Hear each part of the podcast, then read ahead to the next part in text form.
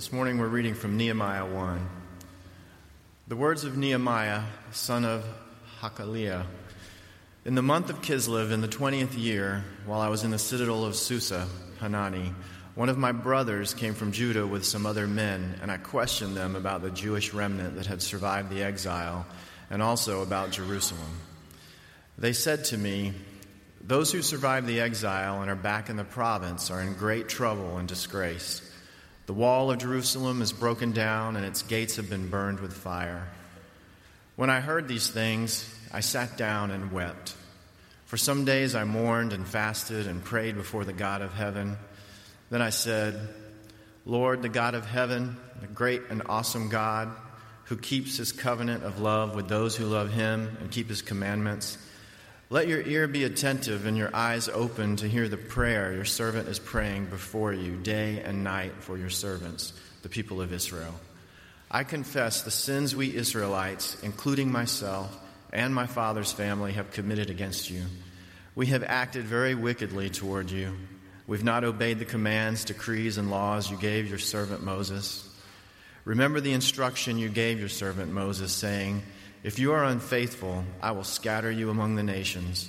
But if you return to me and obey my commands, then even if your exiled people are at the farthest horizon, I will gather them from there and bring them to the place I have chosen as a dwelling for my name. They are your servants and your people, whom you redeemed by your great strength and your mighty hand. Lord, let your ear be attentive to the prayer of this your servant and to the prayer of your servants who delight in revering your name. Give your servant success today by granting him favor in the presence of this man. I was cupbearer to the king. Good morning. It's great to be together today, um, especially a beautiful fall day like this. My name is Gary Weber, the pastor here at Southside, and if you're a guest, so we say welcome to you. We're glad that you've joined us. Um, we are in the second week of a new series that we've called Built to Last. Uh, the song we just heard addresses that at its foundation, in that we as a church recognize what the scripture proclaims, and that is that Jesus is the foundation. He is the solid ground uh, upon which we build. Uh, we're talking for the next few weeks about how do you build on that foundation? How do you have a faith that endures? And how do we have a church that prevails? I don't know how many of you like to read leadership books, if you're involved or have been involved maybe in the corporate world and different books that uh, folks write to help leaders of companies. Uh, Jim Collins wrote a book not long ago called Built to Last, and in that book, he talked about the enduring companies in America, Johnson & Johnson, uh, some of those companies that have been around for 100 years or more, and he tried to determine what principles had those companies employed that had allowed those companies to survive all the changes that have happened in the economy and in our society. And as I was reading the book, I was struck by the fact that we are a part of an organization that has not just survived 100 years or a little more, we're part of an organization that has survived millennia that the church, from its foundation in Jerusalem, that we read about in Acts chapter 2, has endured and persevered for 2,000 years. And we come here together as part of this movement, as part of the church, and it has prevailed and it has endured. And so during this series, we're looking at the idea of the prevailing church. We know that Jesus said he would build his church uh, and that it would prevail against even the gates of hell. Uh, but Paul made an interesting statement. He, he talked about the fact that the foundation is secure, but we as believers choose the materials we use to build upon that foundation of Jesus Christ. Listen to what he said as he was writing to a church in its infancy, the very, one of the very first churches in its early days, and he, a church that he had planted. Here's what he said 1 Corinthians chapter 3, verse 10. According to the grace of God given to me, like a skilled master builder, I laid a foundation and someone else is building on it. And then he says, Let each one take care how he builds upon it. The building material matters and the methods matter. A faith that is built to last is a faith that is built intentionally. It's a faith that's built with care. It's a faith that's built with determination. Your good intentions are not enough. You have to determine how you're going to build and with what materials you're going to build your faith. Because most of us in this room are old enough to have endured the storms that come. That's what Jesus said about the man who built his house on the rock and another man who built it on the sand, and the storms came, the wind came, and the rain blew, and Paul added to that the idea of a fire that would come and test everything that was built. What is left standing after the storms of life? It, it's, not, it's about more than just our good intentions. It's about the choices we make in building our faith. So, to, to explore this a little further this week, I want to go back into the Old Testament to one of my very favorite characters in one of my very favorite books. And we've actually looked at this book before, and we took about six or eight weeks and went verse by verse through this book several years ago. But I want to look at it today there had, there had been a change in the leadership, and uh, the new regime that came into power had said, okay, if anybody wants to go back to their homeland in Jerusalem, you can. Uh, Nehemiah stayed, uh, but his brothers and some of his family had gone back to Jerusalem. Well, they came back to visit Nehemiah, and they had an encounter that took place. And through the course of Nehemiah's life, we see four particular things that Nehemiah was determined to do. And if we as a church and if you as a believer are going to have a faith that lasts, there needs to be some determination. There need to be, there need to be some things that you decide upon. And Nehemiah models that for us. So I want to look at four particular ways, uh, four particular determinations that Nehemiah made. The first one is that Nehemiah was determined to know. He was determined to know what was going on. His brothers came to visit, and in verse 3, we read this as he's asking his brother, basically, how are things back in Jerusalem? He's getting the family update and the family report. And, and then this is what it says Those who survived the exile and are back in the province are in great trouble and disgrace. The walls of Jerusalem is broken, and its gates have been burned with fire. Now, this had been the condition of the walls around Jerusalem for 77 years. It, it, had been the conditions of the walls of Jerusalem when Nehemiah was born. The fact that Nehemiah was unaware did not change the reality of the situation. There are many opportunities in our life to avoid the truth, and we do it all the time. Uh, we, we often avoid the things that are broken or uncomfortable in our life and our avoidance often turns to acceptance, and our acceptance turns into blindness. So if we think if we just look the other way, if we just change the channel on the TV, we can avoid what's happening in our world. If we just avoid talking to that family member who's battling addiction, if we just avoid opening our bills to see just how much debt we're actually in, if we just avoid it, then it'll go away. But it never does, does it? The reality that the walls are broken doesn't change just because you decide to stick your head in the sand.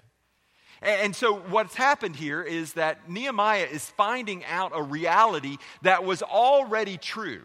It didn't become true because he was told about it, it was already true. Discomfort and conflict can sometimes be the very thing that cause us to open our eyes and see the reality around us.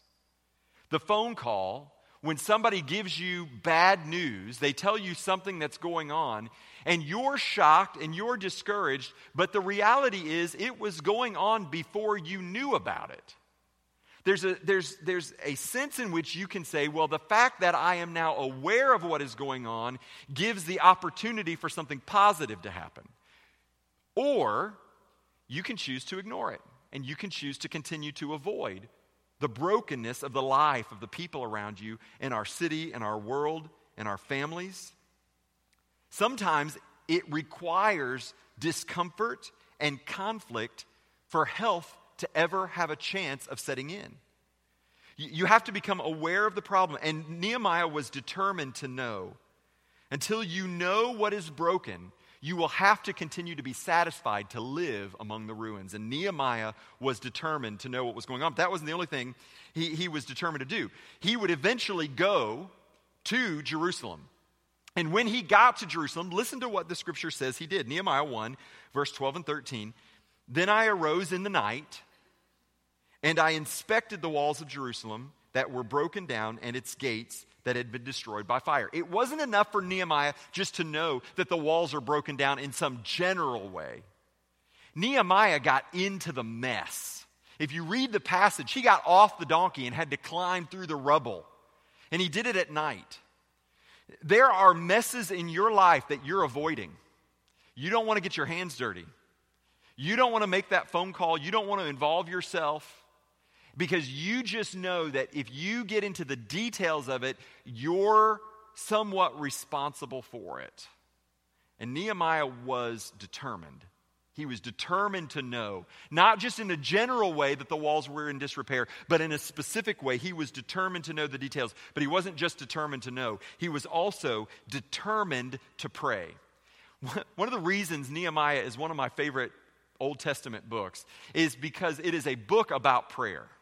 And it is a book about prayer that I can relate to because there are no overt miracles in the book of Nehemiah. And yet, you would be hard pressed to find another Old Testament character who has more recorded prayers than Nehemiah. You, you know, when you, we read Old Testament stories, you read about Moses praying and then God parts the Red Sea. You read about Moses crying out to God and God raining down manna from heaven. That's great, but I don't have a prayer like, like Moses. I don't know about you, but that doesn't happen a lot for me. A lot of times I pray, and then it seems like there is no parting of the Red Sea. And manna doesn't just pour down from heaven. And Publishers Clearinghouse doesn't show up at my doorstep. And so I can relate to Nehemiah. But the fact that, the fact that there were no miracles didn't keep Nehemiah from praying.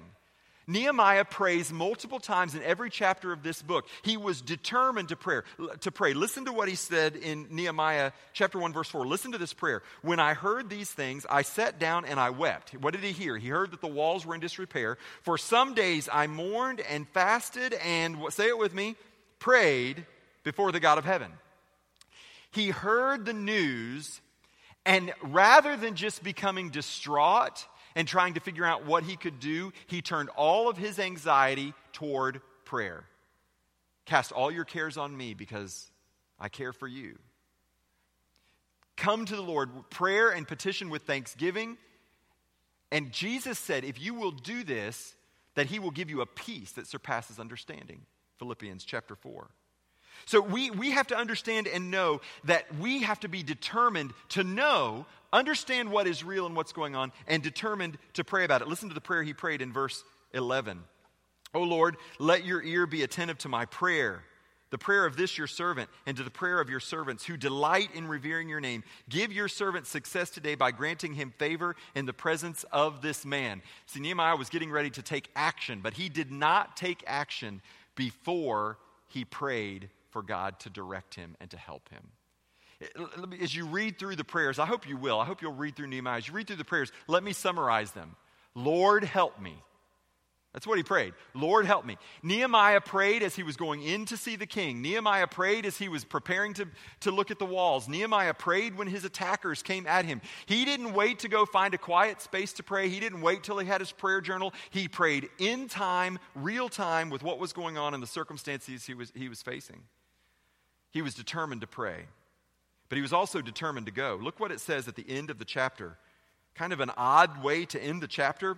He says this, Nehemiah 1:11, "I was cupbearer to the king." That doesn't mean anything to us. We don't have a lot of cupbearers today.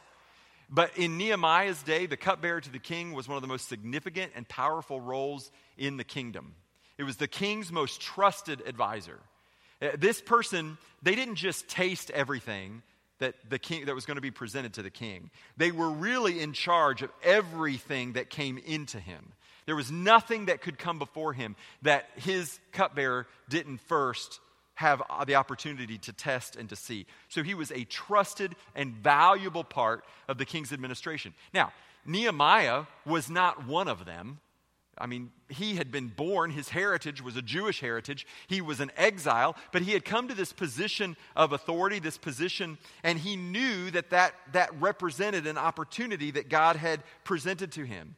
When he was determined to know and heard the condition of the walls, and after he prayed, listen to what Nehemiah didn't do. He didn't try to sneak away, he didn't try to fabricate some reason to leave Persia, he didn't share his concerns with other Jews and say, Well, I've got this powerful position, somebody should do something somewhere, because isn't that what we do? We hear a situation like that, but I'm too responsible, I'm too busy, I've got too many, too many obligations for me to do anything about it. But God surely wants somebody to do something about the wall walls that are in disrepair in Jerusalem. I sure wish somebody would. It's a principle throughout the Bible that when God reveals to you what he is doing, that is his invitation for you to join him in that activity. Nehemiah understood that God had revealed something to him and he was willing to join God in it. He didn't look at his circumstances and assume that he was disqualified or he was unable. He was determined to go, he was determined to take action. He didn't consider what he would be giving up. Instead, he went to the king. Understanding where you are and the position in which God has placed you and the resources which, with which God has entrusted you is so critical for knowing what it is that God wants you to do. Many times we look at our circumstances and we come up with excuses why we can't do something. Instead of looking at our circumstances and saying, What do my circumstances tell me I can do? Look at it throughout the Bible. You read stories of people like Joseph, who was thrown into a pit, sold into slavery, put in, put in prison. Eventually, he was brought before Pharaoh. He was made prime minister of the land, and it was done for such a time as this that he might save not just his own people, his own family, but the entire world from a severe famine. His circumstances were part of what God was using. Queen Esther was one, she, she was just a, a, young orphaned girl in the city, had been carried into captivity. She was forced into a beauty pageant and basically uh, forced into the king's service as his, as his concubine, as his wife. But God had a plan. God had put her there, had positioned her, her there for a reason.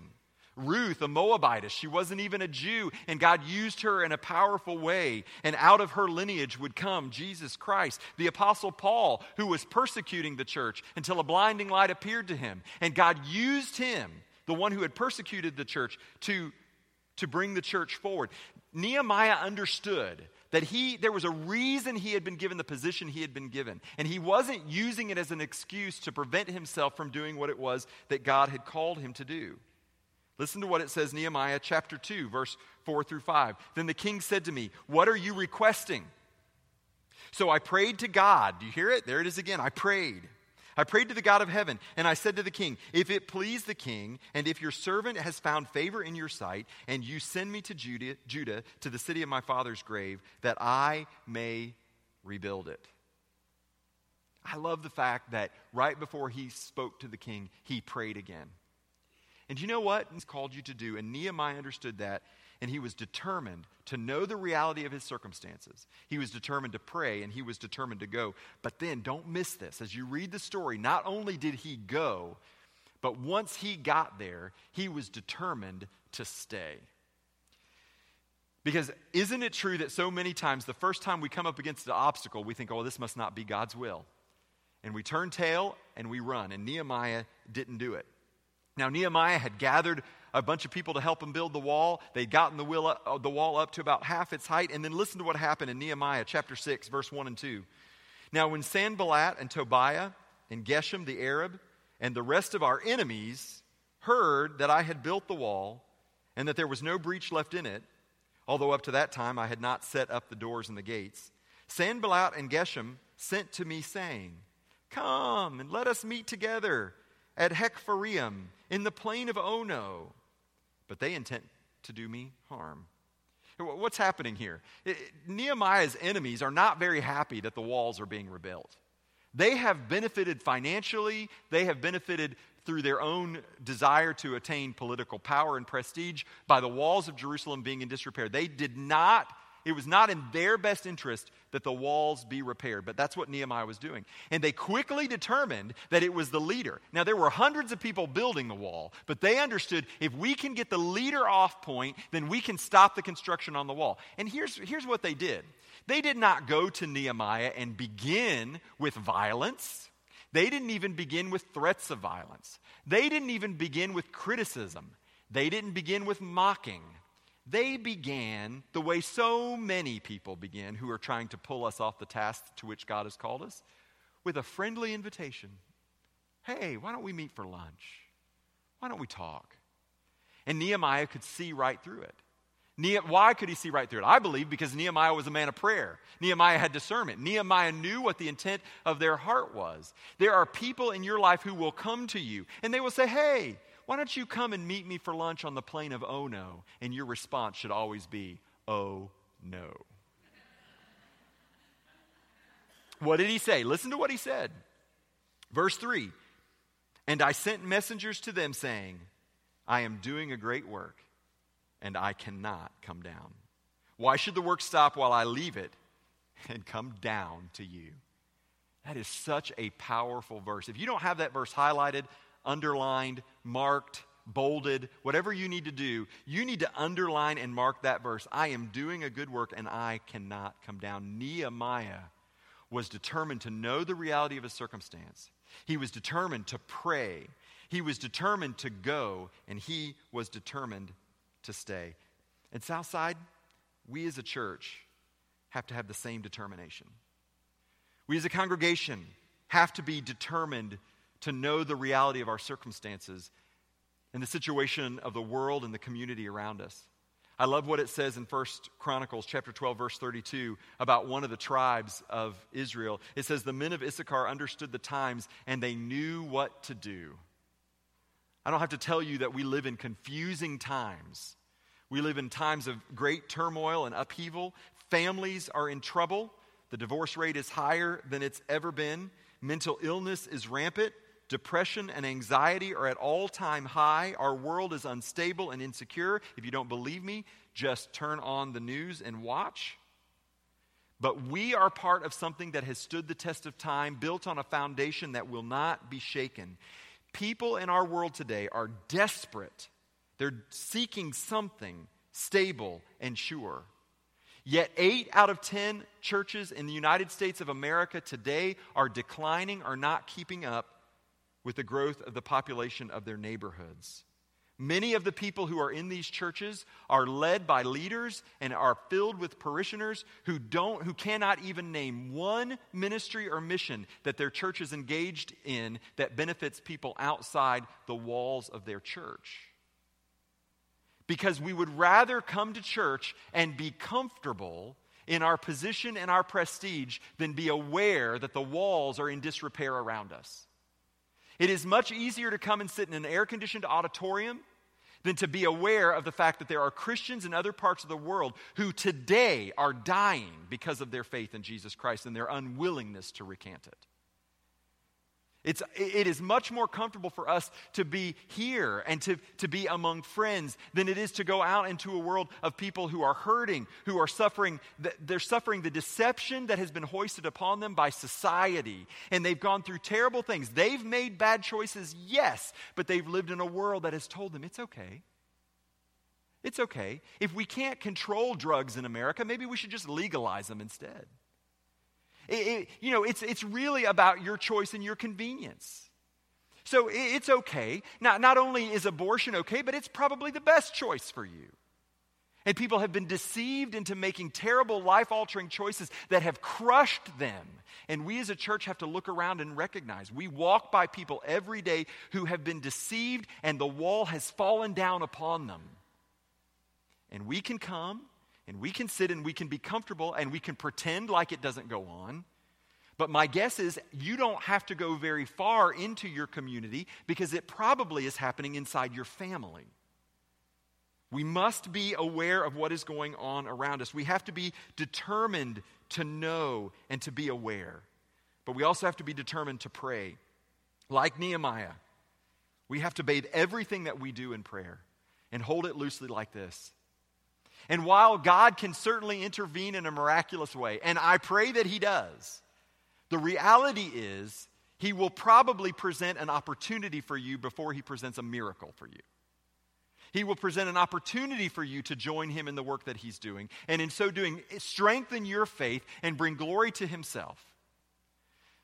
But if we are only looking for the miracles and we miss the opportunities, we will continue to live in a country and in a community and in a world and in families that are in disrepair. And we will blame God because God didn't show up and perform the miracle that we needed. And God instead is saying, I'm giving you opportunity after opportunity after opportunity. When are you going to respond? We need to be determined to know, we need to be determined to pray, and we need to be determined to go. God has given us a mission that is so much bigger than us, but it is not bigger than Him. We said a few years ago, by the year 2020, we were going to plant five churches. We planted two. We have three to go. Why are we doing that? Because we look at our society and we see that eight out of 10 churches in America are failing. And we recognize that we, Southside, we need to be part of the Nehemiah movement to see the walls rebuilt. And we can't do it alone. We have to be a part of it.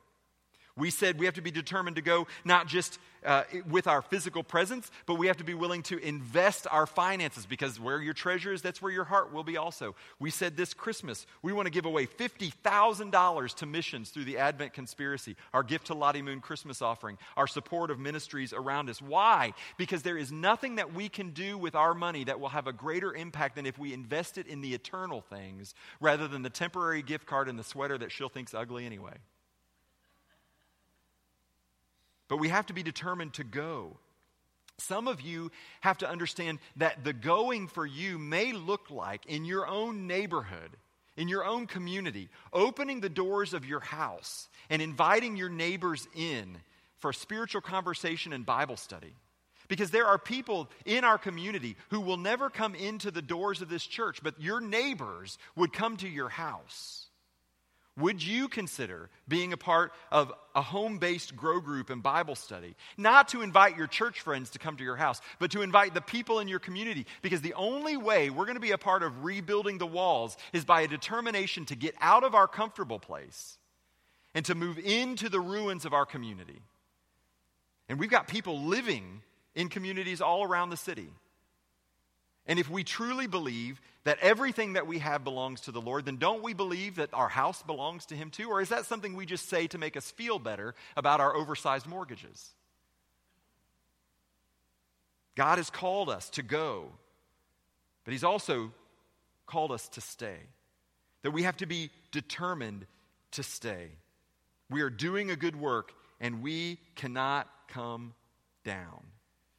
We have to be determined to stand on the shoulders of people who have gone before us for 75 years on this corner, and to continue to see that this corner is a launching pad for global missions around the world. And we have to be determined to say that we will do our part to continue to see that happening. I'm, I'm so thankful to be a part of a church that gets that. And 53, just 53 of our members have already projected uh, a giving next year of over $350,000. More than 80% of the members of Southside give to Southside on a regular basis. Why? Because they understand and know that we are committed. We are committed to rebuilding the walls of the church in the city of Jacksonville and around the world. We have to be determined to stay. And I, I just want you to know that that determination is something that is set inside of my heart for you as well. I, I, believe that when God called me to Southside Baptist Church, I was sitting right there. I, I, I wasn't even part of your pastor. I wasn't even, I, I, I, was, didn't, I don't even think they had a resume. I was here visiting one Sunday, and God used Nehemiah chapter 1 to speak to my heart. And He has continued to use Nehemiah chapter 6 and I continue to hear the words of Nehemiah and echo them in my mouth. And I hope you'll join me in saying, I am doing a good work and I cannot come down. It takes determination because it's not going to be easy. The storms come, the winds come, challenges come, change must come. But we have to be determined to have a faith that will endure and be a part of a church that will prevail. But the only way that happens is if each of us, if each of you are also determined. You have to be determined to know. You have to be determined to take inventory of your own heart and your own family and your own marriage and your own finances and your own community. You have to be willing to look and identify what is broken around you. Because as long as you're willing to ignore what is broken, you will continue to live among the ruins. And God is calling you to join Him in a work that will bring glory to Himself and that will rebuild the walls of your life and your family. And it's not going to be easy. I talk to people all the time who finally are willing to admit, I think I've got a problem. I think my marriage is in trouble. I, have tried to ignore this broken relationship with my parents or with my kids for, a, for long enough. It, it's time that I'm determined to know the truth and I'm determined to take inventory, but you have to also be determined to pray. To lift everything up to the Lord. And maybe your prayer is just as simple as a prayer of Nehemiah Lord, help me. Lord, give me favor in this moment. Lord, show me what to do. Lord, I'm confused. He hears those prayers. He's not impressed by your words, He's interested in your heart. And you must be determined to take everything to the Lord in prayer. Once you recognize what's broken, pray about it. Don't just take action, pray first. Get other people to pray with you and pray for you. And stop praying for miracles and begin praying for opportunities. And you have to be determined to go. Listen, God did not bring you to your current position through your recent trial, over your insurmountable obstacle, so that you could become complacent and remain comfortable. He has positioned you for a purpose that will require a determination to act. Some of you have been through difficulties and brokenness and challenges, and God brought you through that for the very purpose of giving you a ministry to the life of somebody else who would go through the same thing. People who've overcome addictions, who now can walk beside people who are trapped in addiction and say, I've been where you are. I know how messy this is. Some of you who've been through divorce, who can walk alongside of a person who's, who's picking up their, the pieces of their life after a divorce, and you can say, I've been where you are. It's not because everything in your life has been perfect that God has equipped you and used you. It's through the very brokenness of your own life that God may equip you and use you. But you have to be determined to go. You have to be determined to serve in that way. And you have to be determined to stay. Like Nehemiah, you have to be willing to say, I am doing a good work and I cannot come down. And, and, and it may be that you're just avoiding the positive distractions that come your way. The invitation to just come have lunch on the plain of Ono Maybe it's criticism that's coming your way because that's what they did next to Nehemiah. Maybe, maybe after that it is threats that come your way. And maybe it would even, maybe you would even be found worthy to suffer and be persecuted for the cause of Christ, like so many in our world are. And people who would hurl stones at you because of what you determined to do. Whatever, whatever obstacle you're facing, you have to be determined in advance to say, I am doing a good work and I cannot come down.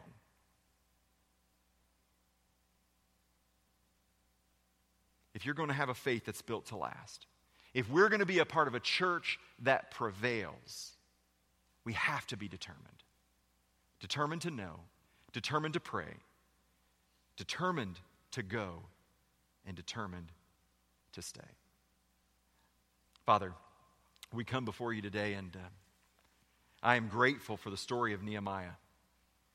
Lord, every time I read this book, it doesn't feel like something that's thousands of years old. It feels like something that was written just today. And, and, Lord, I believe that your word, which has spoken down through the ages, is speaking today to the hearts and lives of men and women who have gathered here right now for such a time as this. I, I believe, Lord, that there are, there are husbands who are not sure if they're going to stay in the marriage, wives who are consider, considering leaving. Father, today may the words of Nehemiah become their words. I'm doing a good work and I cannot come down. There are parents who have given up on their kids.